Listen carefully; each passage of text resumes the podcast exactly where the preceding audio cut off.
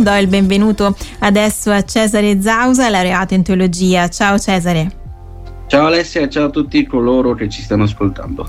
Allora, oggi Cesare continuiamo eh, a riflettere un po' sul Natale, vogliamo soffermarci proprio su, sul significato profondo eh, della nascita di Gesù, ma prima partiamo da, da un'altra storia, diciamo un classico natalizio. Esatto, non so quanti di voi hanno avuto modo di leggerlo, è comunque un classico molto conosciuto di Charles Dickens ed è il canto di Natale. Uh-huh. Per, eh, per, per, correttezza, adesso lo, lo riassumeremo in, in, modo abbastanza veloce per il tempo che abbiamo. Quindi allarme eh, spoiler, diciamo. Esatto, quindi allarme spoiler. Se, se, non volete sentirla, se volete leggervela, desincronizzatevi e ritornate più tardi. Di tra le 3-5 minuti, diciamo. Esatto. No, vabbè, è la storia di questo Scrooge, il protagonista del racconto, molto, molto piccolo, quindi si legge anche abbastanza velocemente, sì. che eh, un, durante un Natale, durante una, la, la notte della vigilia di Natale, riceve la visita di tre fantasmi. Questi tre fantasmi sono il, fantas- il, fantasma del Natale passato, il fantasma del Natale presente e il fantasma del Natale futuro. Lo, il compito di questi tre fantasmi, facendola molto breve, è eh, il tentativo di far capire a Scrooge, al protagonista, che come stava vivendo la sua vita non era il modo migliore. Come stava vivendo i suoi Natali non era il modo migliore. Questo perché? Perché il protagonista era diventato una persona molto avara, molto chiusa in se stessa, difficilmente dava, dava spazio, dava la possibilità agli altri di entrare nella sua vita, una, una persona tirchia, attaccata al denaro, quindi eh, per lui il denaro era tutto, aveva un sacco di soldi, però nel, nel libro si faceva vedere come non li spendesse, quindi proprio un attaccamento eh, morboso a questo. Mm-hmm al, al, denaro. Ecco che allora riceve la visita di questi tre fantasmi. Il primo di essi appunto è il fantasma del Natale passato e quindi durante questa notte della vigilia di Natale Scrooge viene preso da questo fantasma e viene riportato indietro nel tempo a vedere come in realtà prima di, di, di, di cambiare, no? di diventare questa persona tirchia, avara, eh, come festeggiava i Natali eh, nel suo passato e quindi le, le, relazioni che aveva anche con una, una, ragazza con cui si stava insomma cercando di, di organizzare per poter convolare a nozze, la, la felicità che provava nel, nel, nel, vivere insieme agli altri, nel festeggiare insieme agli altri, nel, nel riuscire a farsi eh, coinvolgere da questo spirito natalizio che, che, che aveva sperimentato nel passato. Mm-hmm.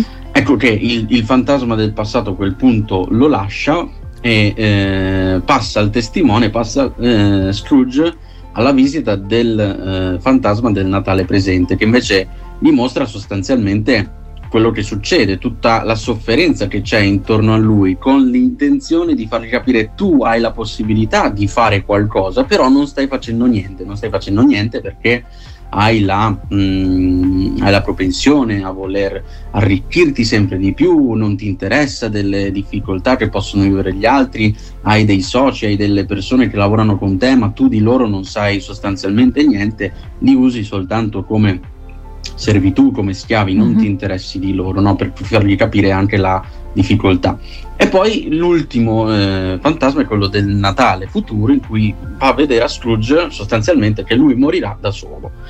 La cosa bella è che Scrooge si risveglia, no? che è già ma- la mattina di Natale, e capisce questo insegnamento e allora decide di cambiare totalmente la sua vita. Decide di fare quello, star- quello stacco in più che questi fantasmi gli hanno cercato di comunicare e allora prende tutti i suoi soldi e inizia a darli in beneficenza, a comprare dei regali per altre persone, ad essere più aperto sostanzialmente anche verso gli altri, quindi proprio un cambiamento sia eh, materiale sostanzialmente perché mm-hmm. inizia ad usare i suoi soldi per gli altri, ma anche un affettivo. Ecco, quindi questi tre fantasmi che hanno avuto la capacità di salvare questo, questo Scrooge andandolo a visitare. Ecco. Forse qualcun altro è venuto a salvarci, ma lo vedremo magari. Lo vedremo tra poco, ecco, quindi sicuramente è una, un, proseguimento insomma, di questa riflessione da non perdere. Sono insieme a Cesare Zausa, laureato in teologia, stiamo riflettendo eh, un po' sul, sul, Natale. Siamo partiti prima da, da Canto di Natale di, di, Dickens, abbiamo riflettuto un po' eh, su questa storia, sulla salvezza a cui poi è arrivato Scrooge, il protagonista, ma eh, adesso Cesare parliamo parliamo della salvezza con la S maiuscola. esatto, per fare questo volevo iniziare leggendo un testo bellissimo che si trova in Isaia 7, i versetti che vanno dal 14 al, al 16, no? E dicono così, perciò il Signore stesso vi darà un segno, ecco la giovane concepirà, partorirà un figlio e lo chiamerà Emanuele. Egli mangerà panna e miele finché sappia rigettare il male e scegliere il bene ma prima che il bambino sappia rigettare il male e scegliere il bene, il paese del quale tu temi i due re sarà devastato. Ecco, ecco. questo è un bellissimo versetto, un versetto messianico, uh-huh. perché appunto oltre comunque a eh, offrire un, un, segno al re Akaz che cercava di capire cosa avesse dovuto fare con i nemici che si stavano eh, avvicinando al, eh, al regno di, di Israele, ecco che il Signore gli dice Perciò il Signore stesso vi darà un segno, la giovane concepirà e partorirà un figlio e lo chiamerà Emanuele. Quindi questa giovane, questa vergine che avrebbe dovuto concepire e partorire un figlio sarebbe stato quel segno che Akaz avrebbe cercato. Secoli dopo, questo stesso versetto ci dà la possibilità di vedere l'ennesimo salvatore, al, all'epoca era il salvatore del regno di Israele, ma il salvatore che sappiamo essere nato successivamente secoli dopo, è quel Gesù Cristo che la salvezza non l'avrebbe portata al solo eh, regno di Israele, ma l'avrebbe allargata a tutto quanto il mondo, no? quindi quel, quel Salvatore promesso sin dai tempi della Genesi, quando venne promesso dopo il peccato originale di Adamo ed Eva, che gli, che, dove Dio disse a, appunto ai due primi uomini che eh, la loro discendenza avrebbe eh, sconfitto no? il serpente che li aveva fatti cadere, uh-huh. ecco Adamo ed Eva pensavano che il loro primo figlio sarebbe stato quello che avrebbe aderi- uh, compiuto la profezia, ecco non avrebbero potuto immaginare che sarebbe dovuto passare secoli prima della nascita di Cristo. Ecco, quindi troviamo tanti segni che ci portano poi nella Bibbia, insomma già dall'Antico Testamento, che ci portano poi alla nascita di, di Gesù. Esatto, una nascita di Gesù, Gesù che questo Natale viene eh, nuovamente, no? viene ricordato con, con, questa festa, viene ricordata la sua venuta in questo mondo, come anche i fantasmi che dicevamo prima di Scrooge sono venuti, vennero in, nel, nel nella finzione letteraria. Per, esatto, per far vedere a Scrooge come stava conducendo la sua vita, che quello che stava facendo non andava bene. Ecco, lo stesso Gesù è venuto in questa terra per farci vedere come si può condurre una vita insieme al Signore. Sappiamo che mh, mm, Gesù non peccò, Gesù riuscì a, a, guarire tantissimi ammalati, riuscì a stare accanto alle persone, eh, fu una persona molto empatica, no? a differenza di quello Scrooge avaro e tirchio di cui parlavamo prima. Ecco, un Gesù che ci mostra il suo, il suo scopo, il suo fine ultimo, che è quello della salvezza di tutte le genti. In Isaia eh, il suo contesto immediato era la salvezza del regno di Israele richiesta dal re Akaz. Ecco, in, in Gesù, secoli dopo, il suo obiettivo finale è la salvezza di tutto il mondo conosciuto, di tutte le persone. No, ricordiamo benissimo il versetto famoso di Giovanni 3,16 che dice: Chiunque no, avrà, sal- avrà creduto in, eh, in me sarà salvato. No?